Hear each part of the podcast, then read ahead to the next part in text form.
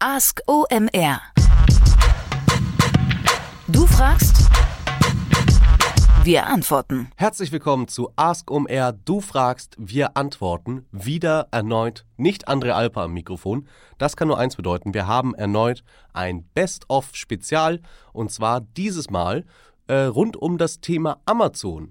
Unter anderem hat ja unser OMR Education Team äh, einen Amazon Shopping Report erstellt und auch dazu eine Podcast-Folge gemacht. Auch davon haben wir Fragen gesammelt und hier zusammengestellt. Natürlich aber auch die regulären Ask OMR äh, Folgen mit André haben wir durchforstet nach den besten Amazon-Fragen und wir haben sie hier zusammengetragen und ähm, die könnt ihr nun anhören. Ich wünsche euch viel Spaß.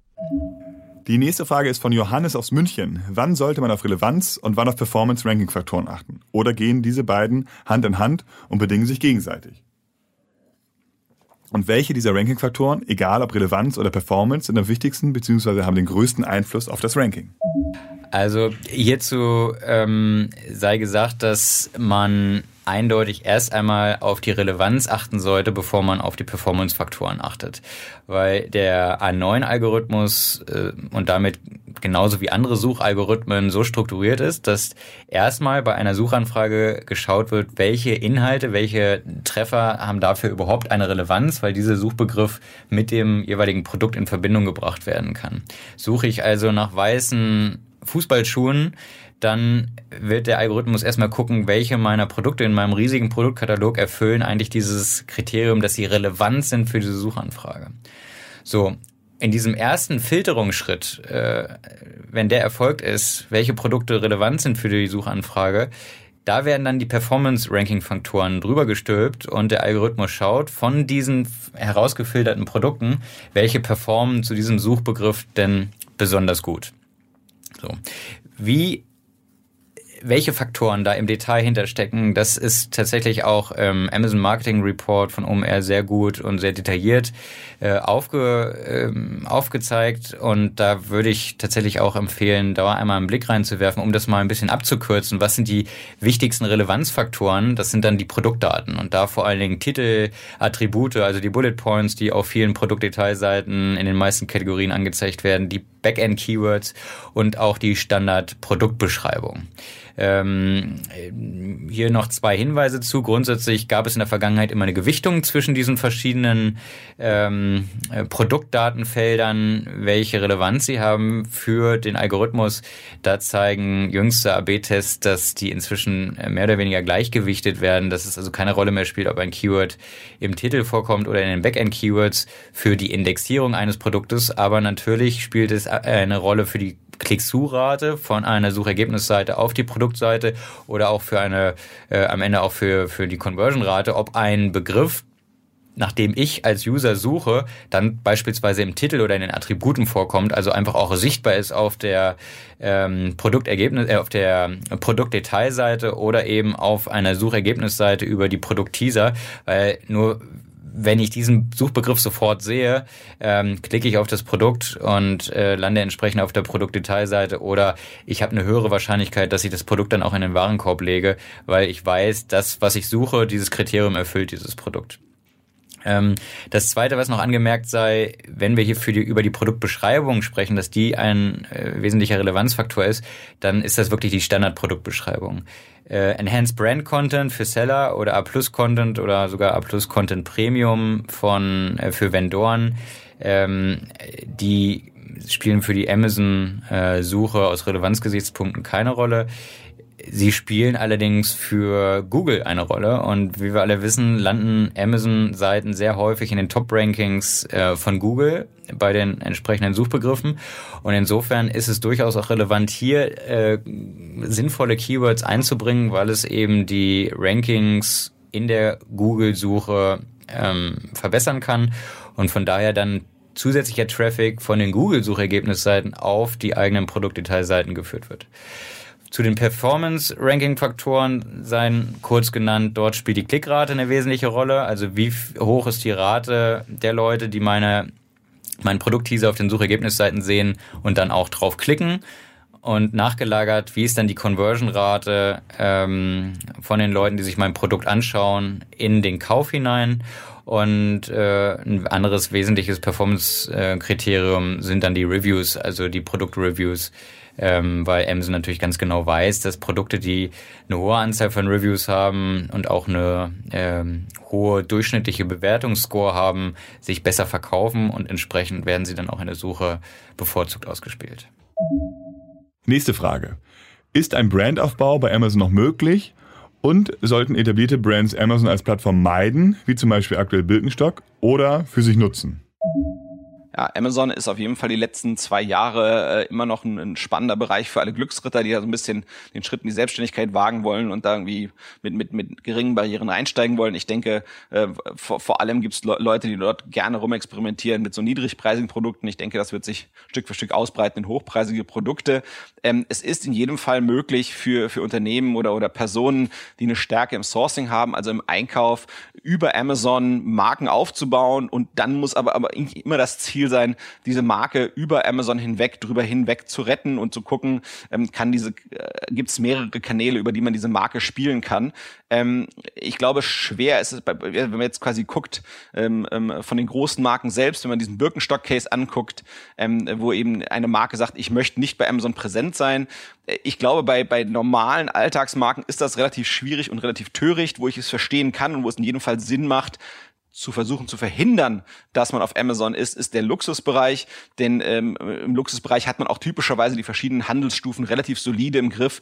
Äh, und es macht auch Sinn vom Einkaufserlebnis her eben nicht auf Amazon ähm, äh, da zu sein. Aber bei so Alltagsmarken, ähm, sich dort zu verkneifen, auf Amazon zu sein, das, das klingt relativ töricht in meinen Augen. Ähm, aber wie gesagt, es ist immer noch ein Bereich, wo man Marken aufbauen kann. Und die Kernfrage bleibt eigentlich, wie man diese Marken über Amazon hinweg äh, ja, drüber retten und verlängern kann. Äh, weil ansonsten ist das nur ein, ähm, ja, ein Interims, ähm, eine, eine Interimslösung, wo man ein bisschen Marge raushauen kann, aber eben nichts Nachhaltiges. Und ich glaube, die nachhaltigen äh, Dinge, die man tut, die lohnen sich in der Regel deutlich mehr. Marius fragt via Facebook, es gibt auf Amazon ja diverse Möglichkeiten, Angebote zu platzieren. Zum Beispiel als Tagesangebot, Blitzangebot, mit Coupons etc. Gibt es Erfahrungswerte, wie sich die unterschiedlichen Angebotsoptionen auf die Performance auswirken? Welche Option ist besonders zu empfehlen? Also hier sei vor allen Dingen erstmal herausgegriffen, dass die Tagesangebote nur Vendoren zur Verfügung stehen. Sie können allerdings nicht, wie zum Beispiel Blitzangebote, selbstständig über das Vendor Central eingestellt werden. Und deshalb ist dort immer der Weg über den eigenen Vendor Manager notwendig, dass man dort diese Tagesangebote einreicht. Ähm, insgesamt sind Tagesangebote aber sehr attraktiv. Nämlich zum einen haben sie eben einen relativ langen Zeitraum, äh, mit dem sie präsent sind. Das heißt, sie haben eine höhere Sichtbarkeit, eben 24 Stunden. Und dadurch, dass sie ähm, nur eingeschränkt zur Verfügung stehen, also nur für Vendoren und eben dann auch nur für Vendoren, die eine aktive Beziehung zu ihrem Vendor-Manager haben, ähm, ist entsprechend der Wettbewerb um diese Tagesangebote geringer und ähm, deshalb hat man dort auch gute Chancen durchzudringen. Deshalb wäre das definitiv unsere Empfehlung, Tagesangebote, äh, wenn man den Zugriff drauf hat, ähm, ausgiebig zu nutzen. Ähm, sie sind im Endeffekt noch attraktiver als Blitzangebote, weil sie entsprechend länger auf der Plattform sichtbar sind und äh, auch weniger Wettbewerb haben. Ähm, grundsätzlich muss man aber sagen, dass alle drei Promotion-Formen, also Tagesangebote, Blitzangebote, ähm, auch Sonderangebote, aber eben auch Coupons positiv, äh, positiven Effekt auf den Traffic der Produktdetailseite haben können. Ähm, vor allen Dingen muss man dabei berücksichtigen, dass sie an verschiedenen Stellen auf der Amazon-Plattform dann dargestellt werden. Beispielsweise auf den Suchergebnisseiten werden Nutzer schon darauf hingewiesen, wenn es gerade bestimmte Kampagnen für ein Produkt gibt, also bestimmte Discounts gibt. Und ähm, das erhöht dann natürlich die Klick-Through-Rate auf das jeweilige Produkt von der Suchergebnisseite auf dann die Produktdetailseite. Das andere ist, dass die Angebotsseite von Amazon ähm, die zweitmeist besuchte Seite von Amazon nach der Homepage ist. Und äh, das heißt, man hat einfach dort einen sehr starken ähm, User-Flow, von dem man profitiert, wenn man mit den Produkten auf dieser Angebotsseite präsent ist und steigert entsprechend damit wieder die Sichtbarkeit seiner eigenen Produkte. Bei den Blitzangeboten und Tagesangeboten muss man sagen, im Gegensatz zu den Coupons ist dort einfach kein zusätzlicher, keine zusätzliche Hürde eingebaut, dass man diese Deals erstmal aktivieren muss. Bei Coupons hat man eben den Nachteil, dass ein Nutzer sie erst einmal aktivieren muss, sie damit in seinem User-Account hinterlegt sind und dann sie nochmal auf der Produktdetailseite beziehungsweise später im Warenkorb einsetzen muss. Und damit hat man natürlich zwei Schritte und äh, das äh, führt dazu, dass die Conversion-Rate aus den Coupons heraus niedriger ist als bei den Tages- oder bei den Blitzangeboten. Insofern besteht da der Vorteil oder liegt der Vorteil da klar bei den äh, Blitz- und Tagesangeboten. Ähm, bei den Coupons ist es so, dass Amazon selber sagt, dass sie ungefähr eine Conversion-Rate von 30 Prozent ähm, aufweisen würden. Da müssen wir aus unseren eigenen Erfahrungen sagen, dass das niedriger ist. Ähm, da kann man also in der Regel nicht von diesen 30 Prozent ausgehen. Aber auch hier ist es so, dass es stark natürlich schwankt nach Kategorie, ähm, wie viel, wie attraktiv ist der Coupon natürlich, wie, ähm, wie groß ist der absolute oder relative Vorteil auf meinem Produkt, äh, ja, den ich dem Kunden da anbieten kann. Und dementsprechend ähm, ja, lässt es sich hier nicht wirklich runterbrechen auf eine durchschnittliche äh, Conversion-Rate, das wäre einfach ähm, ja, nicht äh, seriös, das, ähm, das zu benennen. Ähm, generell würden wir immer empfehlen, wenn ihr Coupon-Kampagnen plant, schaut euch auf jeden Fall den Wettbewerb ganz eng an. Gibt es Wettbewerber von euch, die Coupon-Kampagnen schon laufen haben? Wenn ja, äh, werden eure Kampagnen, Kampagnen nicht gut laufen, wenn die Coupons unattraktiver sind als die der Wettbewerber. Deshalb müsstet ihr euch da dann schon als Benchmark an den Wettbewerbern orientieren und ein mindestens ebenso gutes Angebot oder näherungsweise ebenso gutes Angebot machen oder eben besser. Im Endeffekt gilt auch das Gleiche für die äh, Tages- oder Blitzangebote wenn äh, Wettbewerber 30% Discount auf ihre Produkte bieten, das sehr vergleichbare Produkte zu euren sind und ihr entsprechend weniger Discount bietet, ist natürlich hier auch die Performance eurer Tages- und Blitzangebote ähm, nicht so stark, als wenn ihr Tages- und Blitz-Deals äh, bietet, die sehr attraktiv für den Kunden sind. Alex fragt uns via WhatsApp, wie sind die Best Practices für Fashion-Hersteller auf Amazon im Seller-Programm? Besonders wenn die Kollektionen kurzlebig sind und das Performance-Ranking sich langsam aufbaut, wird es wohl schwer, einzelne Produkte hoch zu optimieren. Sollte man sich also möglichst auf Evergreens konzentrieren? Hey Alex, vielen Dank für deine WhatsApp-Nachricht. Ähm, ja, äh, tatsächlich, ich glaube, äh, Fashion und Amazon ist immer noch nicht äh, sozusagen die beste Mischung der Welt. Ähm, beziehungsweise es kommt irgendwie ein bisschen drauf an, was genau man macht. Ähm, so wie ich deine Frage interpretiere, vermute ich, du verkaufst äh, deine eigene Marke äh, und nicht jetzt äh, sozusagen die Produkte anderer Leute, sondern du, du hast quasi eine Eigenmarke, äh, die du hast und für die, für die gibt's immer wieder neue Kollektionen und die würdest du gerne über Amazon vertreiben. So das versuche ich zumindest mal sozusagen aus deiner Frage herauszulesen. Wenn das nicht so wäre, müsste ich ganz anders antworten. Ähm, insofern, ähm, ja, also mein, mein Gefühl ist oder meine Beobachtung ist, dass bei Amazon schon eher Basics eher gehen als jetzt total hippes und modernes. Ähm, das heißt, wenn du auch mit Evergreens arbeiten kannst und das im Rahmen deiner Strategie ist, dann würde ich darauf in Bezug auf Amazon wahrscheinlich vor allem äh, ja bevorzugt Wert legen. Ähm, ich habe einen Gedanken, aber ich bin mir nicht ganz sicher, äh, wie sauber der ist. Ähm, ich glaube, man kann Asins wiederverwenden, zumindest wenn es eigene sind, stört das ja eigentlich keinen.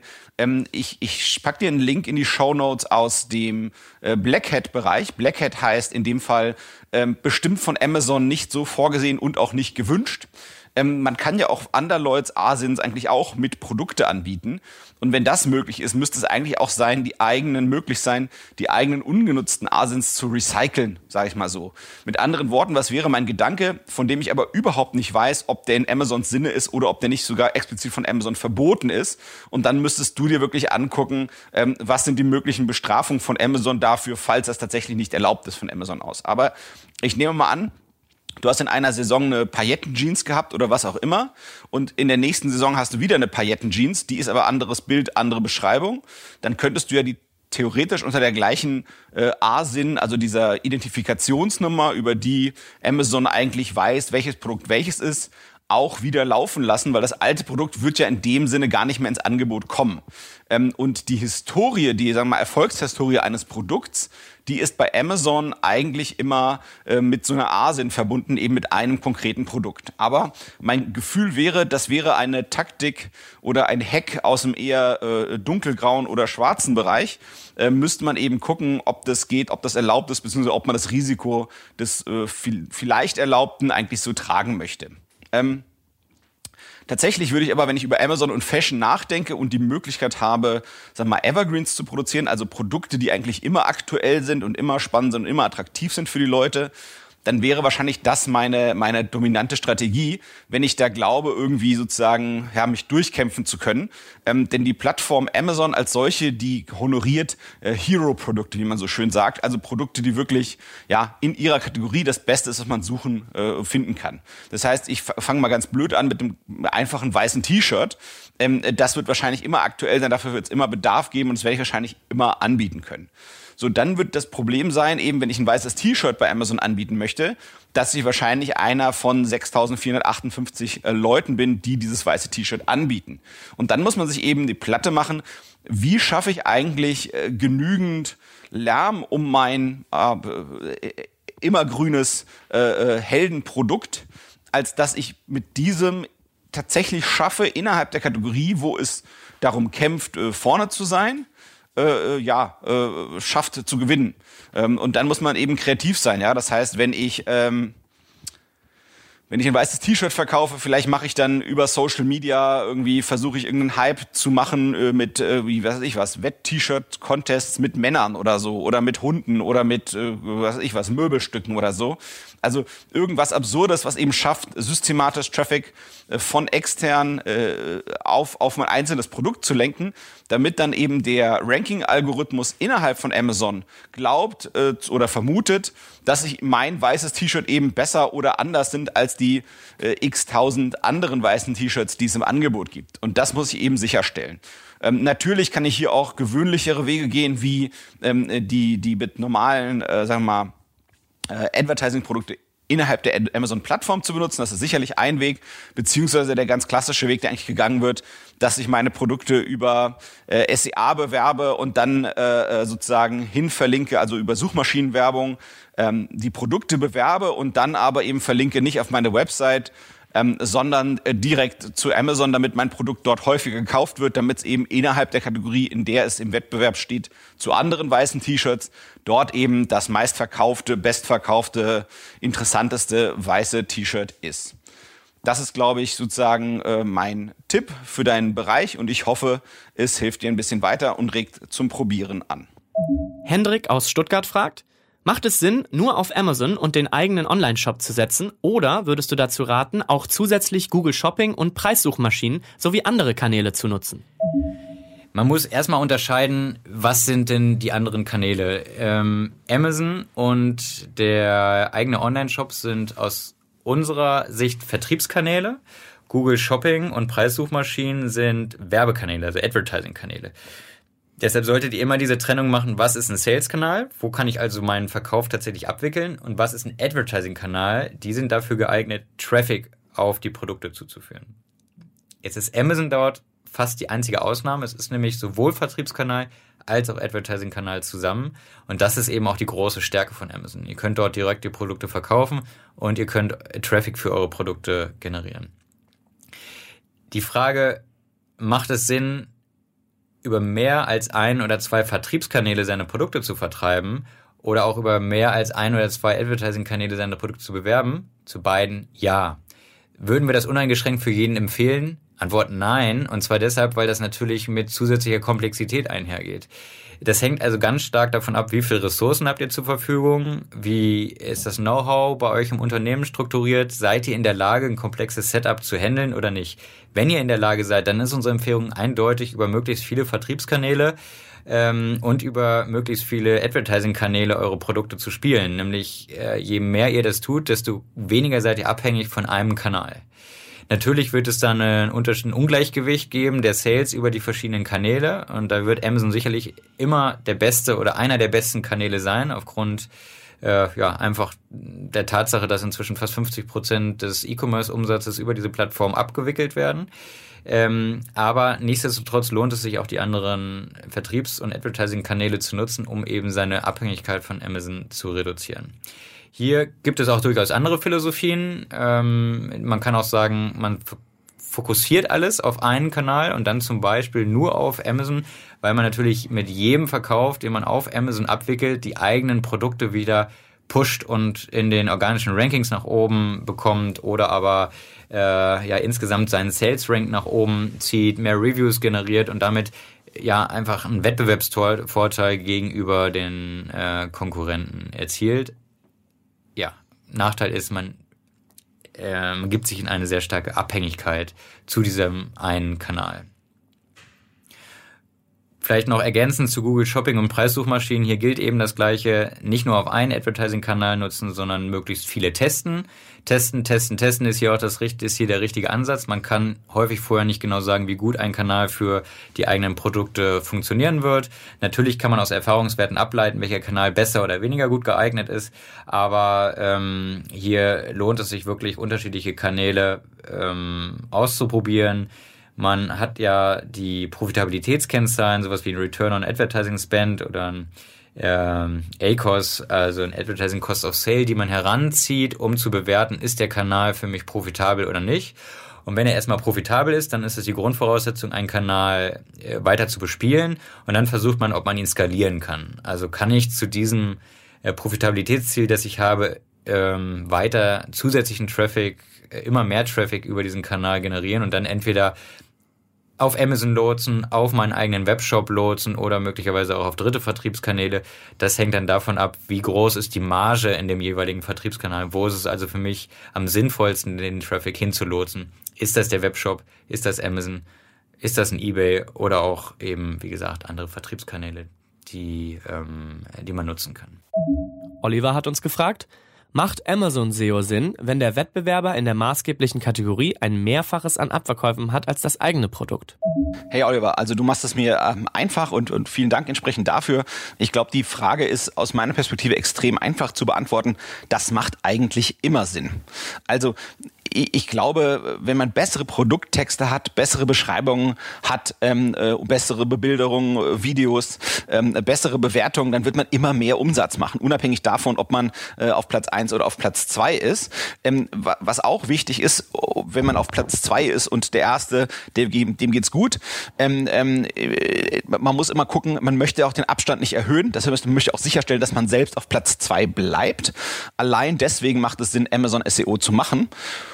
Und ähm, was eben immer Sinn macht, glaube ich, ist auch eben damit, darüber nachzudenken, dass Bewertung und externer Traffic, ähm, die eben auch einen Teil der Sales ausmachen und hoffentlich einen ordentlichen, die zahlen extrem gut in dieses Amazon SEO ein.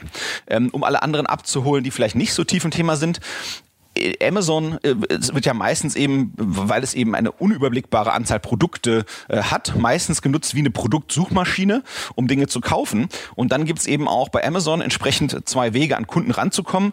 Der eine Weg ist organisch, das heißt, man wird unter einem bestimmten Suchbegriff gefunden oder man kann eben beim Such bestimmten Suchbegriff Werbung schalten. Und Amazon SEO ist quasi der, der organische Teil äh, des, der, des Marketings in Amazon. Und, äh, äh und das, das funktioniert ein bisschen eben wie normal normale Suchmaschinenoptimierung ähm, für Webseiten innerhalb von Suchmaschinen wie Google. Ähm, das heißt, es gibt eben den On-Page-Teil der ist eben ganz, ganz viel der Content zu den Produkten, die ich eigentlich bei Amazon reinbringe. Und dann gibt's den Off-Page-Bereich, das Pendant zu den Links, äh, wenn man sowas kennt aus dem SEO-Bereich äh, für Webseiten bei äh, Suchmaschinen. Und das, der Off-Page-Bereich in meinen Augen ist der eben ein bisschen komplexer bei, bei Amazon. Das sind zum einen eben ja, Bewertungen, am besten Bewertungen durch verifizierte Käufe, durch Leute, die ohnehin regelmäßig bewerten. Sowas ist, glaube ich, extrem gute, ähm, äh, empfehlungsartige Signale. Und das zweite ist das eben auch externer Traffic zugeführt wird, der nicht nur von äh, äh, Amazon kommt und dass dieser Traffic auf dem Produkt eben auch zu Conversions äh, äh, was bringt und natürlich, dass die Produkte im Vergleich zu ihren Wettbewerbsprodukten in der Kategorie extrem gut dastehen. Also insofern macht immer Sinn, ist ein super spannendes Thema. Ähm, ich finde auch gutes Kosten-Nutzen-Verhältnis in den meisten Fällen, die ich gesehen habe, ja, äh, überschaubare Kosten und, und ja, lange, lange wirkender Nutzen. Insofern macht Sinn, sich damit auseinanderzusetzen, mit Amazon Marketing im Allgemeinen und auch mit, mit SEO auf, auf äh, Marktplätzen wie Amazon, aber eben auch auf anderen Marktplätzen. Ist in jedem Fall ein cooles Thema. Dranbleiben, machen und das Ding rocken. Carlo fragt, kann ich bei Amazon Werbung auf Keywords schalten, die nicht auf meiner Produktseite vorkommen? Und wenn sie vorkommen müssen, wo genau? Also, die Antwort hier drauf ist, Carlo, ja, kannst du. Werden diese Kampagnen performant sein? Nein, werden sie nicht. Also, du kannst auf Keywords bieten, die auf deiner Produktseite nicht vorkommen. Allerdings wirst du sehr große Schwierigkeiten haben, überhaupt Traffic auf diese Kampagnen zu führen, weil Amazon sie einfach von seinem ähm, A9 Suchalgorithmus erstmal nicht als relevant einstufen wird. Und wenn sie, wenn die Produkte dann zu einzelnen der Keywords Traffic bekommen von Amazon, dann wirst du häufig auch eine schlechte Conversion-Rate zu diesen Keywords aufzeigen im Verhältnis zu Wettbewerberprodukten, weil ähm, offensichtlich dieses Keyword nicht nicht exakt passend zu deinem Produkt ist und deshalb äh, Nutzer auch weniger ähm, häufig konvertieren werden, wenn du sie erstmal auf deine Produktdetailseite geführt hast. Ähm, von daher äh, muss man schon klar sagen, wenn das Keywords sind, die für dich eine Relevanz haben, musst du sie äh, in deinen Content integrieren. Wo im Content spielt äh, seit jüngerer Zeit nicht mehr die ganz große Rolle. Also egal, ob du sie im Produkttitel, in den Attributen oder im Backend Keywords oder in Produkttexten integrierst. Wichtig ist, dass sie vorkommen. Je wichtiger ein Keyword für dich ist, äh, und zwar unabhängig vom Suchalgorithmus, sondern wie, wie passend es auf das Produkt ist, das du auf Amazon anbietest, desto mehr Sichtbarkeit solltest du ihm geben. Also es entsprechend in den Produkttitel integrieren oder eben auch sehr prominent in den ähm, Attributen, in den Produktattributen, Schrägstrich Bullet Points, die auf der Produktdetailseite zu sehen sind. Und das war sie auch schon, unsere Best of Amazon Folge von Ask OMR. Du fragst, wir antworten. Natürlich könnt ihr weiter uns äh, Fragen einsenden über alle bekannten Kanäle, beispielsweise über Slack, über E-Mail, aber auch über WhatsApp. Ihr, wir freuen uns auch immer über Sprachnachrichten. Schickt uns einfach eure Fragen ein und wir lassen André sie für euch beantworten. Ja, das war's diese Woche mit Ask OMR. Ähm, wir würden uns freuen, wenn ihr nächste Woche auch wieder dabei seid. Und bis dahin viel Erfolg mit allen euren Online-Marketing-Aktionen, die ihr vorhabt, die ihr gerade durchführt. Tschüss!